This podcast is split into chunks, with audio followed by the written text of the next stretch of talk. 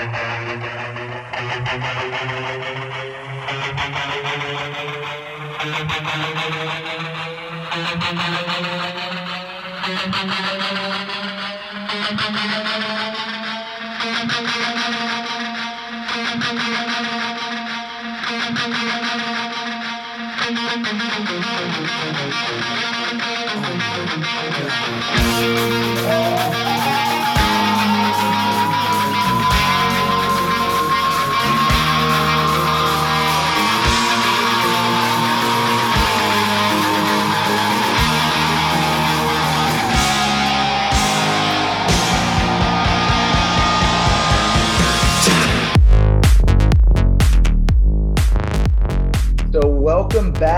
to the Average Joe's podcast. It is our second time with our only ever recurring guest.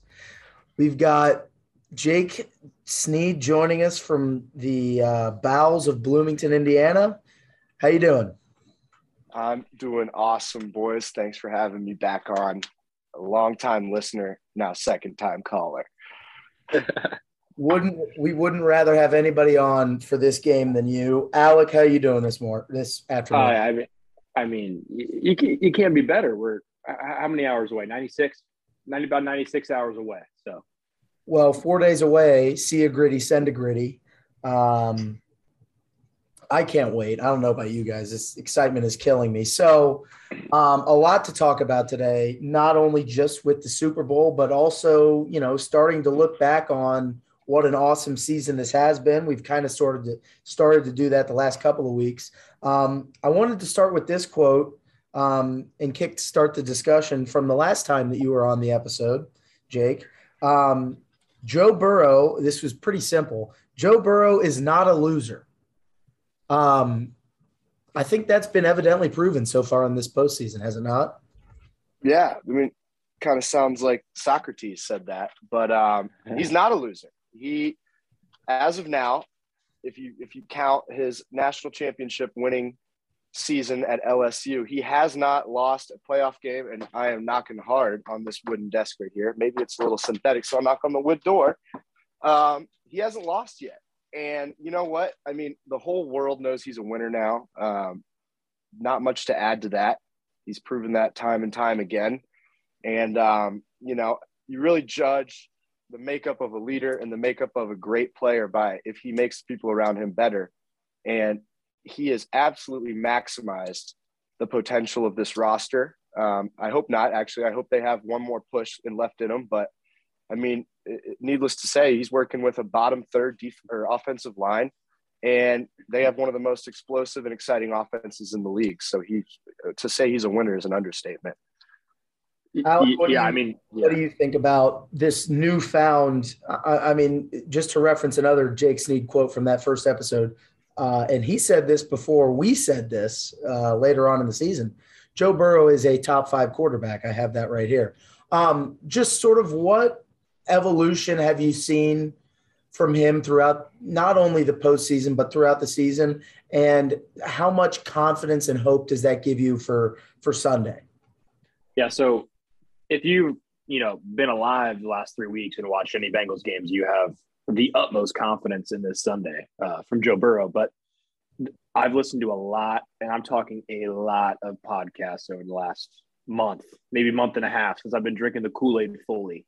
Because we all know I was really negative, um, you know, middle of the season when they lost the Jets. But, um, you know, Joe Burrow's talked about it himself. He wasn't really healthy until he said after the bye week, and then he started to be able to move around better in the pocket. Uh, and you see these clips on Twitter where he just moves around the pocket so well, and he has that pocket awareness that only, I mean, you could argue, arguably say probably Mahomes, Allen, Brady, and Rodgers had this year. Um, and it, it's just unbelievable to see the progression from that Bears game in the beginning of the year where he couldn't move very well to last week outrunning or out, no, I guess two weeks ago, outrunning Chris Jones um, twice in one play. It's just unbelievable to see that transformation this year. Yeah, I, I think something, and this is kind of a fun thing that popped up on social media last night or two nights ago was Rob Gronkowski saying if there's one quarterback that he would want to maybe have the swan song of his career with, it would be Joe Burrow. And coming from a guy that has played with Tom Brady for 10 years now or whatever, uh, that's pretty damn high praise for the guy that shepherds the Bengals into the biggest game that you could ever play as an NFL starting quarterback. Oh, oh I mean, absolutely. And, and you, you can kind of see why Rob said that, though. It's because Burrow seems to have that mentality like Brady had, um, you know, where he's refusing to lose. Like he's not going to lose um, a Super Bowl or a big game. Um, and obviously, Brady lost a lot of those, but Joe's young enough in his career where he hasn't experienced that yet. Um, and I don't think he wants to experience it this Sunday. So, no. As, as our friend Jake Sneed said, also, I'm just going to keep weaving in your quotes because there's a lot of good ones. Um, I love it. Joe Burrow is as confident in the pocket as we are 20 Bud Lights deep on a Friday night. Damn right. I mean, needless, yeah. I mean, what more can I say? And I'm pretty freaking confident. 20 Bud Lights deep on a Friday night. Has this question for both of you. So I think all of us, I know Sneed and I were at the game. Alec, you had the the Coco.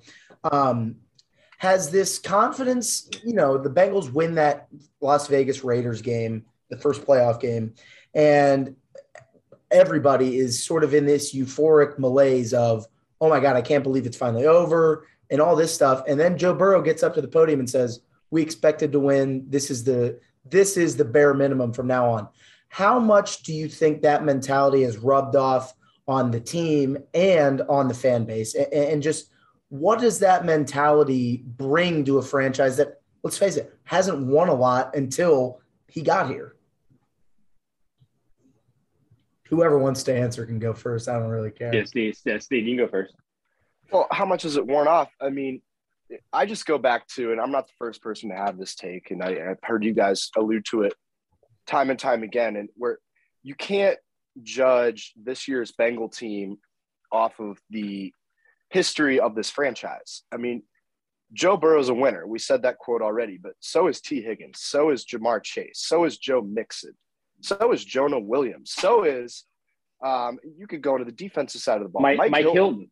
Mike yeah, Hilton Mike expects Hilton. to win. Um, DJ Reader, obviously as a Texan, but you know, coming from Clemson, those guys expect to win. Okay. So when Joe Burrow gives that whole nonchalant, you know, we beat LA or Vegas, excuse me. Um, this is expected. I fully believe that. I, I think that entire locker room believes that. And you know, the the sole fact that they refuse to lose is the reason they're playing for it all this Sunday. And it's because they don't accept losing. Um, and, you know, I, I, I was with you guys. I was very uh, bearish on this team after the Jets lost, but I mean, I, I have the, the, uh, the receipts to prove it. Uh, I remember getting food before that game and people asking me as I had my Burrow jersey on on the streets, you know, oh, they're locked today. Like, who do you, how much money you have on them? And I was telling you, I don't have money on them because they could lose this because they're so immature. Okay, the NFL season is grueling. It's long. There are no Grambling states. There are no uh, playing the Citadel or the Citadel or however you pronounce it, like the mm-hmm. SEC schedule. It's a pro team every week. There's going to be growing pains. The thing is, you have to come back from those games and learn something. And I've seen steady progression. Obviously, there's been some steps back, um, but I think right now we can all say, I mean, this is the team peaking at the right time. And that is a true testament to the refuse to lose mindset. And this is the expectation of the locker room. Yeah. Yeah. And, and to go on top of that, you, you know, every year we see a team make a Super Bowl run that gets hot at the end of the year. Um, last year was the Bucs. The Bucs really struggled. I know they have Brady and that roster is loaded, but they struggled a lot in the regular season. Uh, had growing pains, got hot, um, ended up winning a Super Bowl. Uh, we saw with Russell Wilson when they when he was young, uh, they had the Legion of Boom. They got hot at the end of that year. Um, beat Peyton Manning by what forty. Uh, so the Bengals are hot right now, and you're right. It, it's the steady, slow progression of this year has been really telling of how Joe Burrow is the leader and how Zac Taylor is the leader, and how their locker room is because they could have easily thrown it in. I mean, they were what seven and six after that 49ers loss. They could have thrown it in um, um, they could have folded. Uh, they almost lost the Broncos. I mean, we forget that they were down. Not uh, what is it, ten to ten to nine, right? Yeah, if they, if they had And- lost and- I believe that it was Denver 10-9. stick the fork in them right then and there. I mean, stick the fork in them, and then they beat a Ravens team that was depleted. I get it, but then you beat the Chiefs at home, and then it's been rolling ever since. So you know the progression and the culture. I think it's cemented now. I think Zac Taylor's been speaking the words for three years now, and now that after this playoff run, I think it's going to be cemented for the next couple of years. Yeah. I will say real quick, uh, Brandon, off of your after the 49er game, I was thinking it was over. I had a pretty good quote. I was actually at that game, um, and I'm pretty optimistic. But I had uh, after the second muff punt, I had a quote. I screamed, "Sell the team, Mike!" and you know what? That proves right there that this team has no quit in them.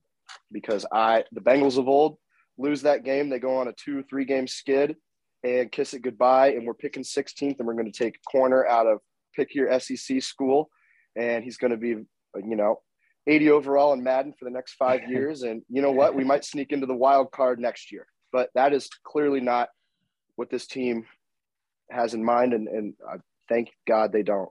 Yeah. Um, sort of going off that, two questions for you guys. One, is there an element to this Bengals run? You know, they, I think, I don't know the exact number because I haven't looked it up, but, you know, they have very few guys on this team that have postseason experience, Super Bowl experience, much less. Is there an element, do you think, to this run of the Bengals playing sort of carefree and and really without pressure that comes from not knowing what they don't know. You know, th- they've never been here before, so they don't know what it's like to get the soul crushing loss. Do you think there's any element of that that maybe just takes the pr- pressure completely off of of how they're playing and makes them play more loose and free? Absolutely, It- it has to. I, the only person that's really experienced that on this team has been Mike Hill, um, playing with the Steelers. But other than that, the only other Bengal that was on the roster, other than Kevin Huber, I get it, he's the punter, and Clark Harris, but it, it was CJ Uzomah. There was only one playmaker on offense that had experienced playoff loss.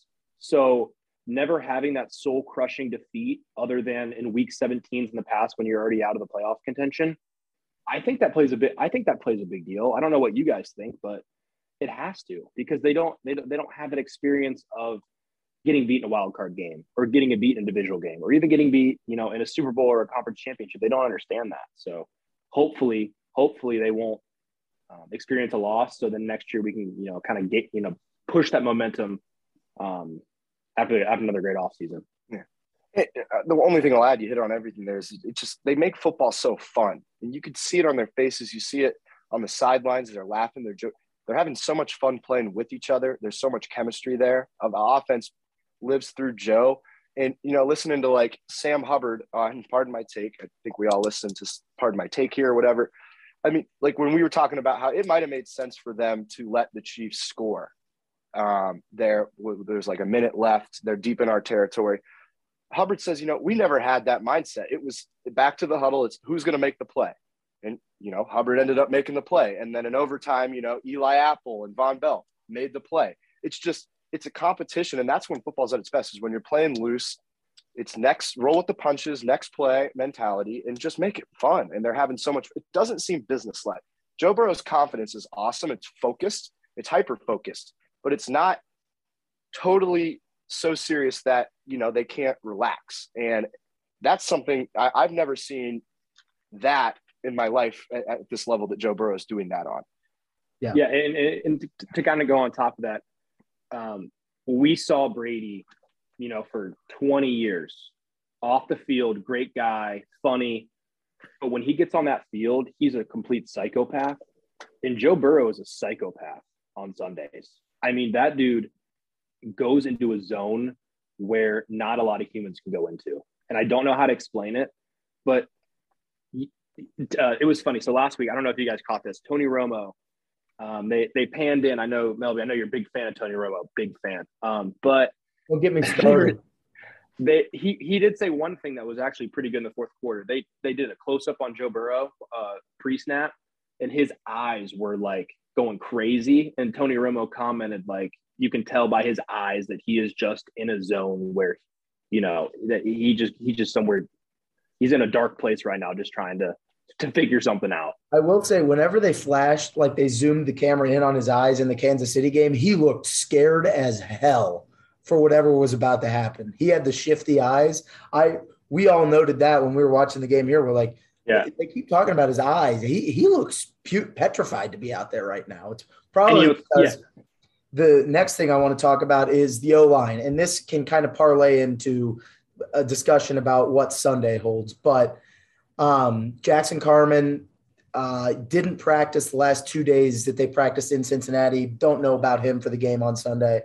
Um, scale of one to I am not even going to watch the game. How worried are you about what Aaron Donald and Von Miller are going to do to the Bengals O line on Sunday? I'm 10 scared, but I'm watching the damn game, Melby. Um, but you know, it's this is the best D line in football. It's the most, and I would argue it's the most dominant position group in football when you when you weigh all the positions in the NFL and all the teams, and it's the strength of their team. And you know, history will say, you know, defense wins championships, but I'll go a step further. When you when you establish it, when you win the line of scrimmage, when it's the defensive line that's controlling your team, it's special. And there's no secret, you know, the Rams they sold out for this year. I mean, they they traded all the draft picks, they go get Stafford and all that. But the strength of their team will always run through that defensive line. And you're crazy if you don't think they're licking their chops at this Bengals offensive line. Um, you know, we've had games this year where I, I look Tennessee game where the offensive line just gets exposed. But then you look last week, the Chiefs pass rush is not bad. It's solid and they played great. Um, it just comes down to, and it, they're going to press. You know, it wouldn't surprise me if the first drive they might get blown up. Maybe not. It's the Super Bowl. Emotions are high. There might be blown assignments, but you know, when we've needed them the most, they've settled in and they've made the play. And they don't have to be great for us to win. They have to be serviceable. You have to make Joe Burrow beat you. Jalen Ramsey, I think he's great. I was telling my roommates the other day, you know, Jalen Ramsey is is a top five corner in the league, but he doesn't have for me that Richard Sherman factor. And maybe I'll eat words on this. But what I'm getting at there is, you know, if we can just hold that line and let Joe Burrow pick apart that defense, I like our odds. I don't think Jalen Ramsey one on one on Ja'Marr Chase is enough to beat you. Now, Aaron Donald, Leonard Floyd, and Von Miller, that that you know, if they get off the ball and they have nine sacks, I'd, I'd venture to say if we give up nine sacks, uh, if we give up six sacks, I don't know if we, we go home happy on Sunday. So I'm very scared, but I'm I'm I'm confident in our offensive line and Frank Pollack. Okay. Yeah, it's yeah. I think they have two weeks to scheme up something, at least something to stop. You know, relatively stop. You know, this this D line. You're not going to stop Aaron Donald. Um, Aaron Donald's going to get his. He always gets his. Now, the one thing about Aaron Donald is he has historically played bad in big games. So we kind of have that going for us. But again, they have Von Miller and they also have Leonard Floyd. So you can't you can't double Aaron Donald every play. Um, and it's also going to be interesting to see what they do with Ja'Marr Chase. Um, they're not going to play man on as good as Jalen Ramsey is. No way. They just man him up on an You don't, you don't think they're? Oh, he was lobbying for it. Yeah, he's lobbying for it. But if they do that, that's advantage Bengals. I, I agree, but I, I really do think they're just going to let Jalen Ramsey go at so it. You think, so you think? So you you think Jalen Ramsey on an island and then they'll double T? I think. Or what? Uh, you know, this is maybe getting into the weeds. Tyler Boyd love that. Getting into yeah, Tyler getting into handicapping that. a little bit, but you know, I think that they open the game out and and they say we're gonna just put Jalen Ramsey on Ja'Marr Chase and single him up, and I think that the Bengals maybe hit a big play early, and the Rams say, "Oh boy, yeah, we're not doing that the whole game." You know what's funny is that a lot of the national media I've been listening to, which again, this is national media, I've been hammering this all year. I don't want to get on a big tangent because we have uh, Sneed here because we have a, our special yeah. guest, but the national media, these shows, they, they're not even, they don't even talk about the Bengals that much. It's all about Aaron Donald. It's all about Jalen Ramsey, blah, blah, blah. The Bengals are in a Super Bowl and they're still slept on. It's unbelievable. I don't, I don't understand it. I don't understand it.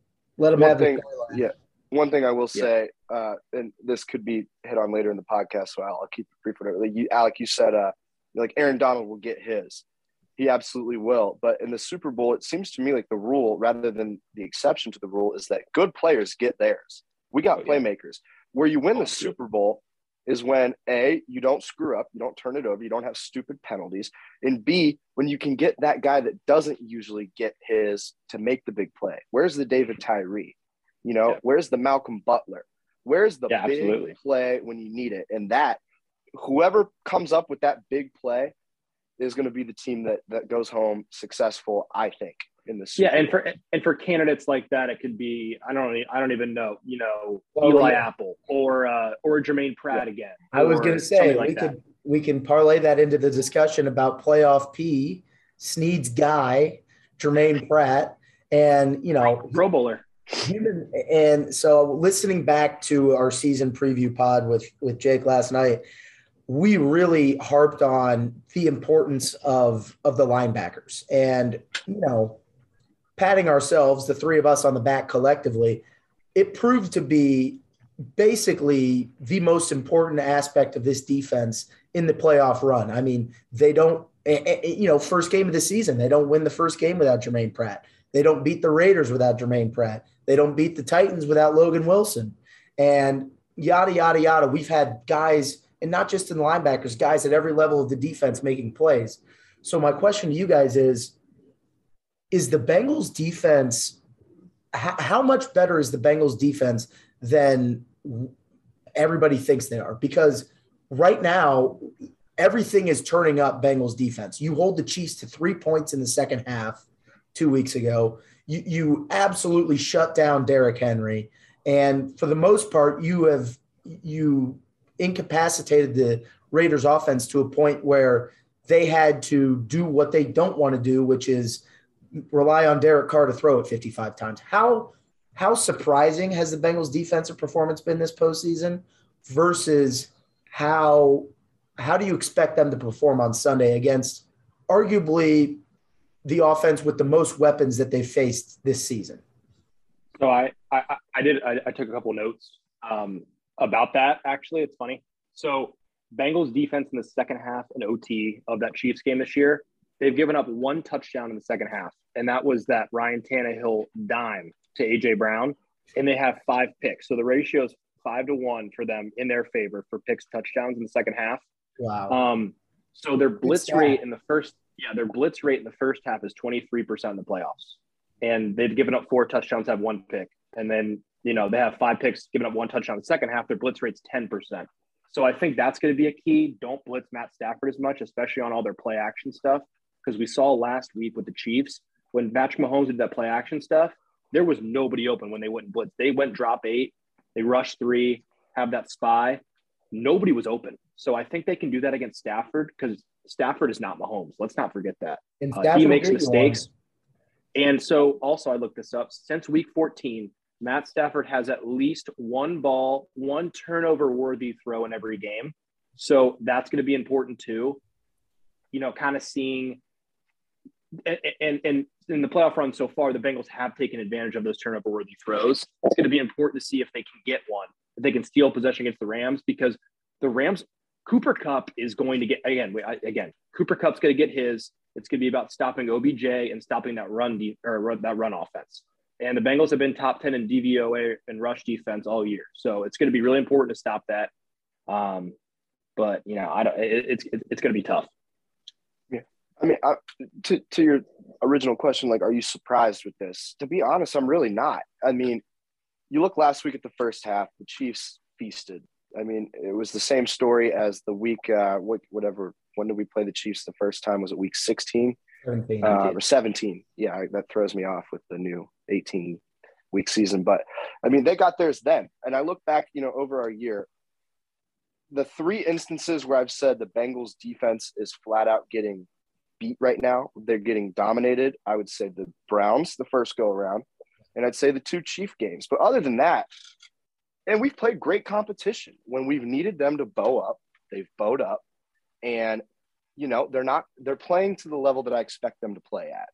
Okay, I don't think anybody can expect Mahomes to turn it over like he did against the Bengals. He threw what two picks or was it one pick, two picks? Two picks. Yeah. yeah. Um, and you got Matt Stafford, like you said, who isn't Mahomes, but he's very good. And it's like it, it just comes back to like I said, making that big play. And but I'm not surprised, and, and I'm very confident. And I think kind of the narrative you said, you know, the Bengals aren't getting much media coverage, and they're getting less than LA, I would say. But it's refreshing to me to end the day and turn on Sports Center at night and actually. I mean, I do hear a little Bengals coverage, and the narrative right now is that the Bengals defense is probably the most slept on unit in the NFL. And it, I go back to my Germaine Pratt Pro Bowl take. Maybe I missed that a little bit, but Germaine Pratt's an established inside middle linebacker in the NFL now. What I was getting at with the Pratt take was if this team was going to be good, if this team was going to get to the playoffs, they needed somebody on that team or a few guys to elevate their level of play. And Germaine Pratt has played great. He's played solid. Logan Wilson, in my opinion, is better. He's done that. But when you get guys like Trey Hendrickson having Pro Bowl seasons, when you get career years from Eli Apple, when Mike Hilton's everything you thought he'd be, when Jessie Bates is still among the league's best free safeties, it opens the doors and it, it gives so much confidence to your offense that they can play and they know that they can get a stop. And then it's the trickle down effect. It's, it's, they play loose, that they have fun, like everything we've talked about. Yeah. So I just looked up one of the research bits from earlier. Ricardo Allen is the only Bengals player that has played in a Super Bowl. So by far and away the team that has less experience in this moment. But I digress. Um, the one other thing I want to talk about on defense, and then I want to get back to the offensive side of the ball. Um, how how do we? I'm trying to think how how I want to phrase this question. It's an Eli Apple question. Do do we have faith in Eli Apple to keep up this level of play that he's been on on Sunday, or you know, sort of what are our feelings on Eli Apple on OBJ this Sunday? I think it's always still in the back of our minds that he might have a, you know, a bad game, but he played. I know he dropped that pick six for the win last week. He played really well in the second half and he has played really well in the playoffs. He had that tip that Logan Wilson had the pick to to seal the Titans game. His PFF grades have been actually pretty decent. He, he's everything you would need from a second corner, I think. On this Bengals team, Mike Hilton's got the slot. The two safeties are great. Cheeto Cheeto's going to do his best on Cooper Kupp. Can Eli Apple guard OBJ? Probably not one on one, but you know, man to man. But I think he's going to do well enough where we're not going to have to worry about, oh, Eli Apple's going to blow us the game. Yeah. Eli always scares the hell out of me, to be honest, just because I've seen, obviously, we all have what he can be uh, in New York and then in uh, New Orleans as well. But every time that I am a skeptic on him, he's made me a believer again. And the one thing that I'll say about uh, Eli Apple is if you would ask Eli Apple this question, he might punch you square in the face. And you kind of have to have that mentality at corner. And it kind of drives me crazy. I don't love the Twitter fingers. I don't love the claims that he makes because it scares me. I think it puts a target on our back, but he doesn't give a shit. And no. there's something to be said about being in a unit where you have, like you said, Cheeto, who's a really good corner and he's having a great year, and Vonn Bell and Jessie Bates and Mike Hilton. And those guys don't, if he makes a bad play, and you know what? OBJ is going to get his, like I said, back to circle yeah. and takes here.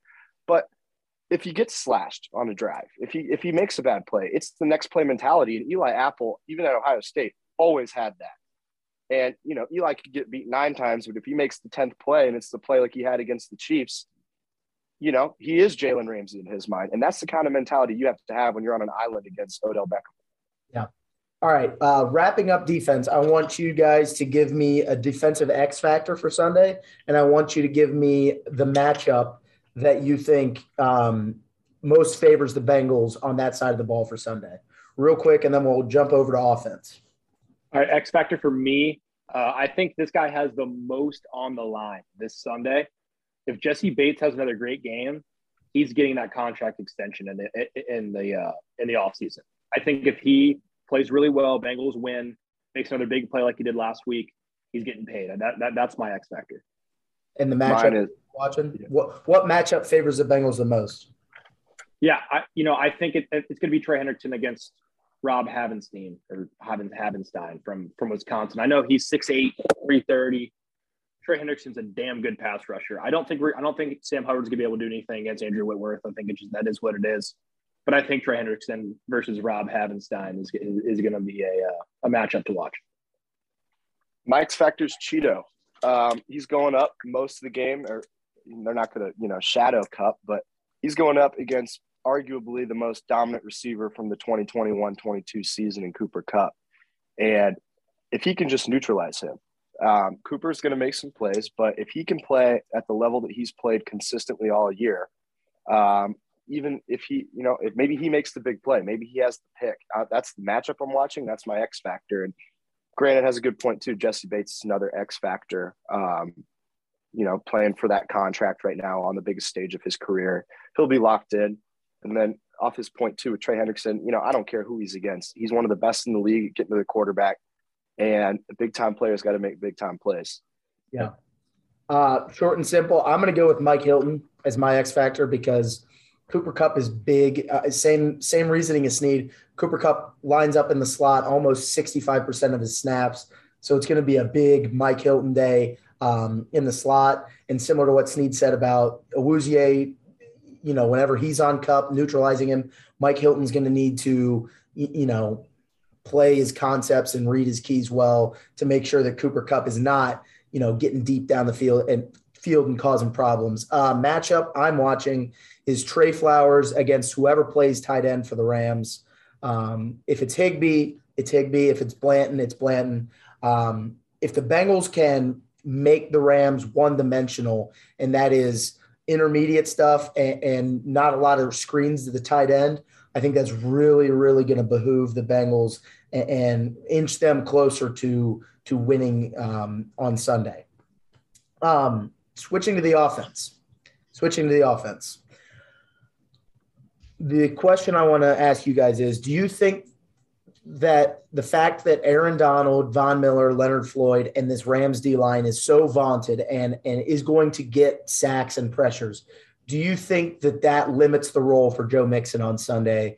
Meaning, do you think we see more Samaje Perine in there for pass blocking, sniffer roles, more Drew Sample? How does the Rams D line, in your opinion, affect what the Bengals want to do running the ball and, you know running eleven personnel? How does that affect what they want to do?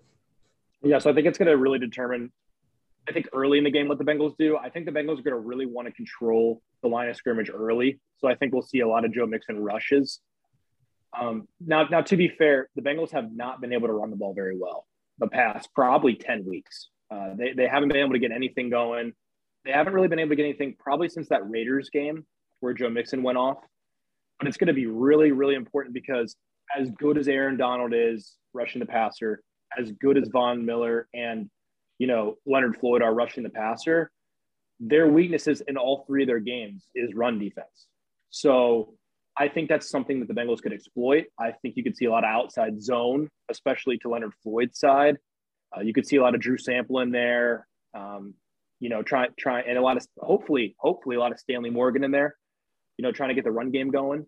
But it's going to be really important to see them establish a run early because if not, it's going to be like the Titans game. I mean, they're I mean they're going to create so much pressure that Joe Burrow is just going to he. He's going to be under too much pressure when it comes in the third and fourth quarter. They're not going to be able to handle it. Yeah, no, I mean, Grant hit on everything there. Um, they're going to want to control the line of scrimmage. I think you're going to see a lot of Drew Sample sets. Um, you know, you got him at the second round, you know, Zach's first year, and you know, God love Drew and God love this team. I don't, I don't know how how you can really defend that at this point, but he's there because he's a blocking tight end, and what better time to prove yourself as a blocking tight end than against the best defensive line in the National Football League. But um, to your point too, or if that doesn't work, and it might not work, um, it's going to go into full Chiefs mode, I think, where you're going to have to throw the ball 40 plus times and you're going to just have to play dodge a D lineman and, and you're just going to have to air it out, which I guess, you know, isn't really changing much because we've seen that a lot this year. But early on, I think you're going to see a lot of Drew Sample. Yeah. And, and kind of, yeah, kind of another, another real quick point. If they go all, if they air it out, I don't think Eric Weddle is going to be that good in coverage um, because he's just coming back. So that's another you know kind of thing to look forward to. If they can, you know, protect Joe, I think they have an advantage in the secondary. But sorry, Mel, you got it. In, in a perfect world, you go down the field the first drive and you establish the run, you get Joe loose, yeah. um, you put points on the board, seven or three, you get a stop, and that opens your pass game because they have to respect the run. They have to defend the run. Then you make Aaron Donald, Leonard, Leonard Floyd, and Von Miller beat you on pass rushing because you can you can take some stabs. And like like you just said, I don't have that much confidence in Eric Weddle. I don't have I don't have that much confidence in Jalen Ramsey against this receiving core, to be quite frank with you. And that's might be a bold take, and he might make me eat my words, but that's how I see it. Um, one more quick question about running backs before we move out to the receivers. Is Cedric Benson going to have more fantasy points than Chris Evans on Sunday? Um, no, because I think Chris Evans may have a catch or two, but you know the Bengals win if Cedric Benson somehow pulls off some fantasy points. I mean, I think we can all agree on that. That would be quite the thing. I mean, he might have as many as Tupac um, if he comes out for the halftime show. And we, I think that's a bold prediction. I think we're going to see a Tupac hologram at SoFi at halftime. we're at least going to hear some California love. On top of Kendrick and whoever else is performing. That that's the one thing about the Super Bowl this year. I think I've paid way less attention to who's doing the halftime and all that stuff now that um, the Bengals are in it. Um, news related bit leading into another question. CJ Uzomah, you know, rips off the knee brace and says he's not missing the biggest game of his career on Sunday. How big of a factor can he be for the Bengals on Sunday? Yeah, so I was listening to a couple pods this week. It, it looked like he was still limping a little bit. I don't know if he's going to be 100%, but he's definitely going to be active.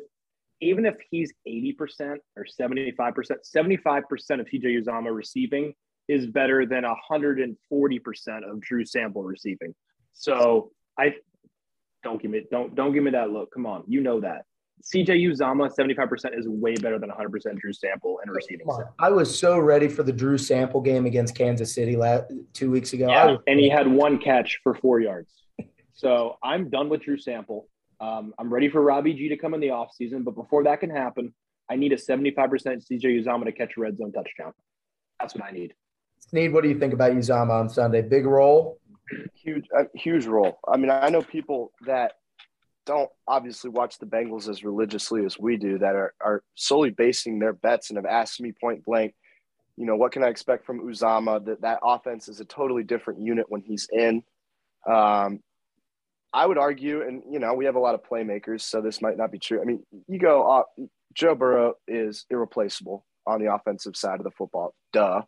But I would say, you know, maybe next you could say Ja'Marr Chase just because of his productivity.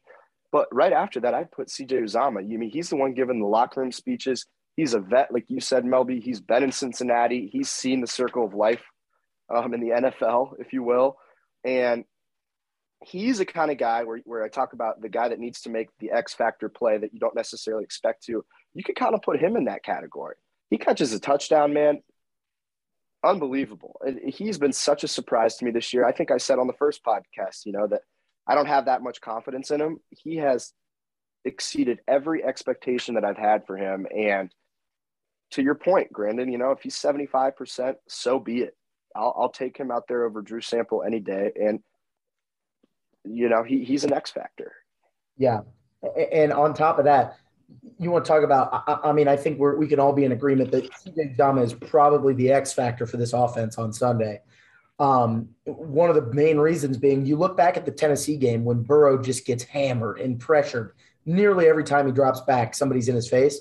And Uzomah is second on the team in targets in that game, and he leads the team in catches in that game.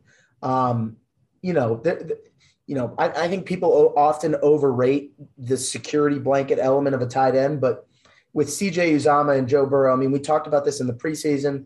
We've talked about it all season. There's clearly great rapport there, and and Burrow knows exactly where he's going to be, and he is always, you know, Burrow gets back and empty, and he's got a free runner coming at him. He knows he can just dump it right off to CJ, get five yards, and move on to the next play. So I am total in total agreement. CJ Uzomah is going to play a huge role um, on Sunday. Should he hopefully be able to play um, at full strength. Um, going to the receivers, you know, we kind of mentioned this earlier.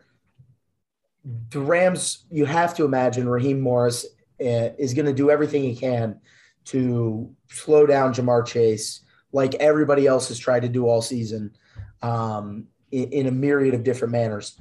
How how do you think the Bengals respond to that? And off that, which Bengals receiver picks up the slack maybe from Ja'Marr Chase having a game like he did last week against Kansas City, where he only catches six balls for 54 yards and a touchdown?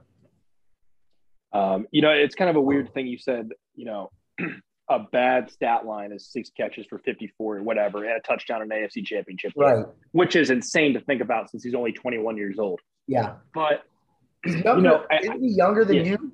Sneed, is he yes. younger than you? Yeah, he's younger than Yeah, he's younger than me. Yeah. Yeah. Yeah. So it's kind of crazy to think about that. But Good yeah, to, to, kind of to kind of answer your question, I think it could be a big Tee Higgins game. Um, I think either T or Ja'Marr to have a big game. I don't, I don't, you know, I could see Tyler Boyd getting a couple catches. I don't think it's going to be a huge Tyler Boyd game. I think it's going to be Ja'Marr or T. Um, regardless, they're either going to double T and play Jalen Ramsey one on one with Ja'Marr, or they're going to double Ja'Marr um, and put Jalen Ramsey on on T. I, I, I don't know which one they're going to do, but whoever's not being guarded or not being doubled, I think is going to have a big game.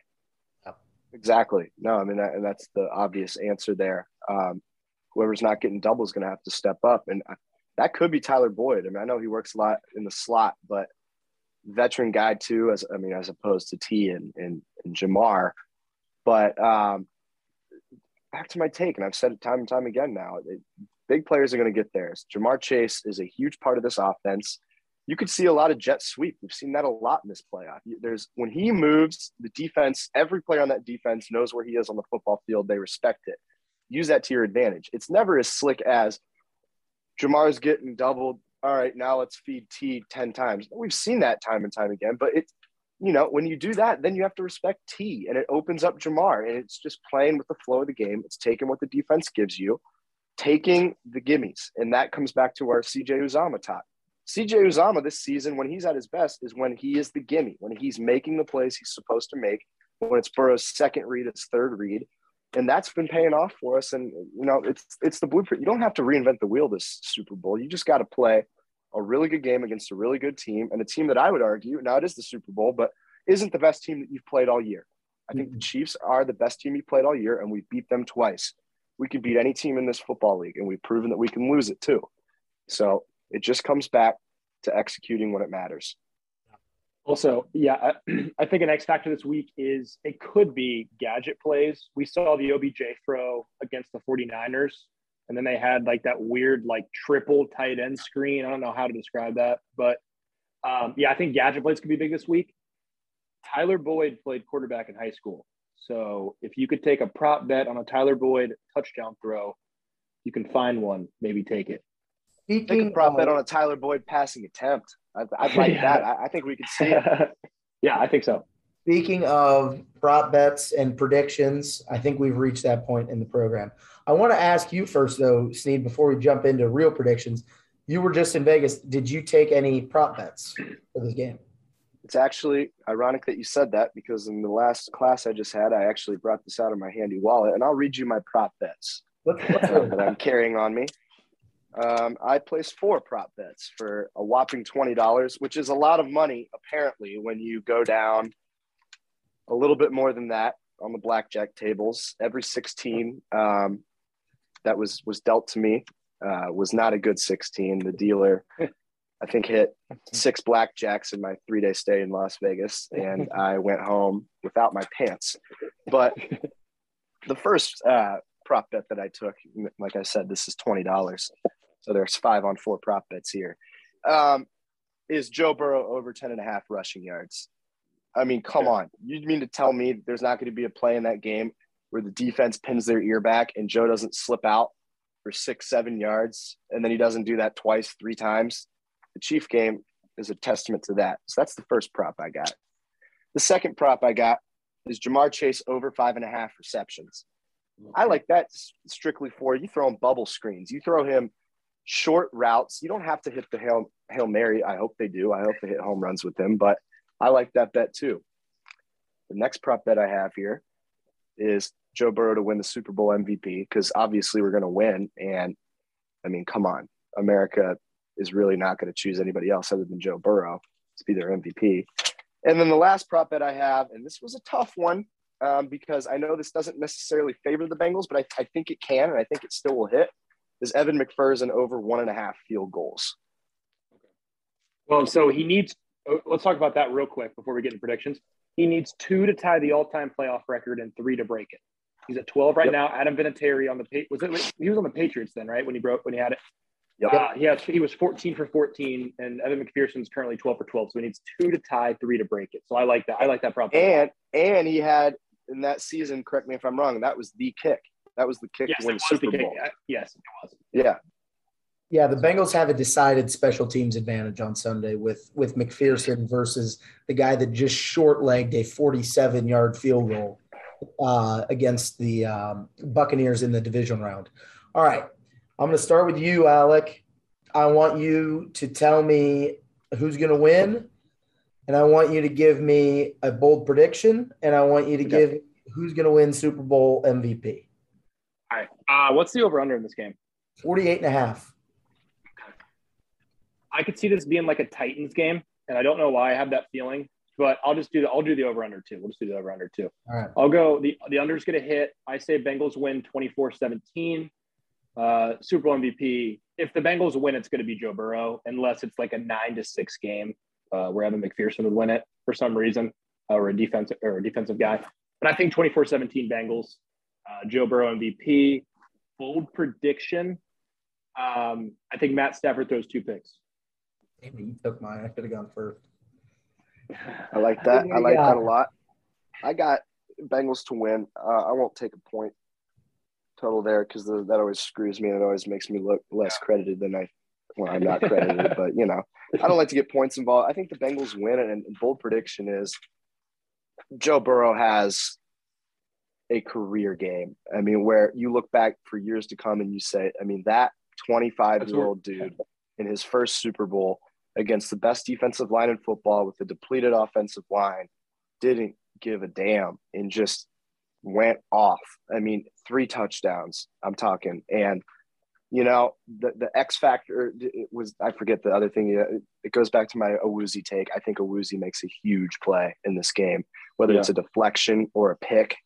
He's kind of been the quiet, he's been quiet because they've been working away from him because he's played so solid that they don't have to take a jab at him. Um, I think he's due to make a big play in this game. Good. I like them both. Um, so I have picked against the Bengals the last two postseason games and won them both. So apologies. Don't do it. Don't do it. Take the Rams, man. Any potential luck that I'm screwing up.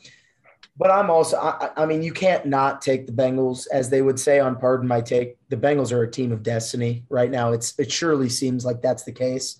Um, however, I will differentiate myself a little bit. I don't. I, I obviously the smart money says if the Bengals win, it's going to be Joe Burrow, but I think that the guy, the second guy that I would like if the Bengals win, I would like most to win MVP based on odds or whatever. Um, I think Tee Higgins could to, could very well win MVP if he has a game like he did against the Ravens at the end of the season where he just goes bananas uh, and Joe Burrow doesn't have a great statistical day outside of throwing to T, I could see T win an MVP. Um, my bold prediction is that I think Trey Hendrickson will get over two sacks on Sunday.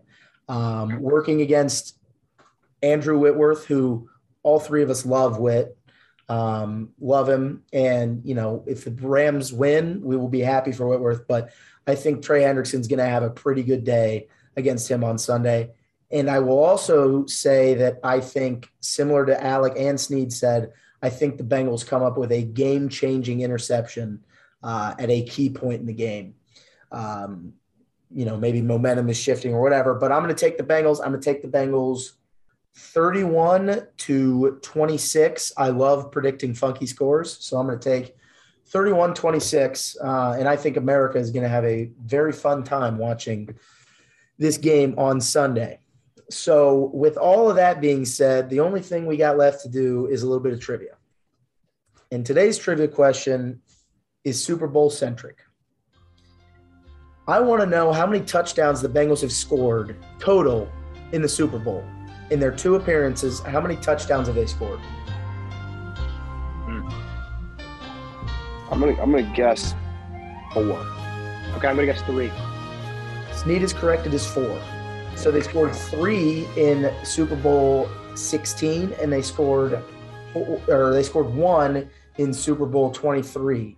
Um, the three in Super Bowl 16, two were to Dan Ross, uh, and one was a Ken Anderson run. And then in Super Bowl 23, it was Stanford Jennings with a kickoff return for a touchdown. So maybe we see one of those again on Sunday. Oh, you know why I got that question right, right? Because I was thinking five, and then Grandin put up three fingers, and Grandin's always wrong, but he's always pretty close. so I just went Yeah. one up. That's a good strategy for life. Yeah, It is, yeah.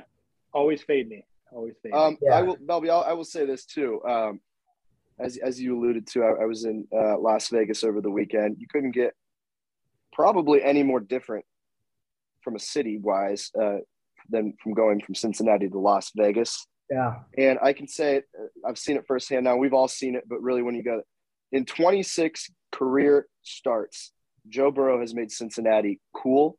He's made Cincinnati fun.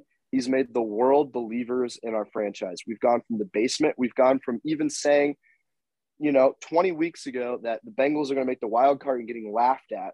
He's made, he's turned this whole franchise around. I mean, the trajectory for this this team, this franchise is special. We've deserved this. We should not be satisfied. We should demand a win.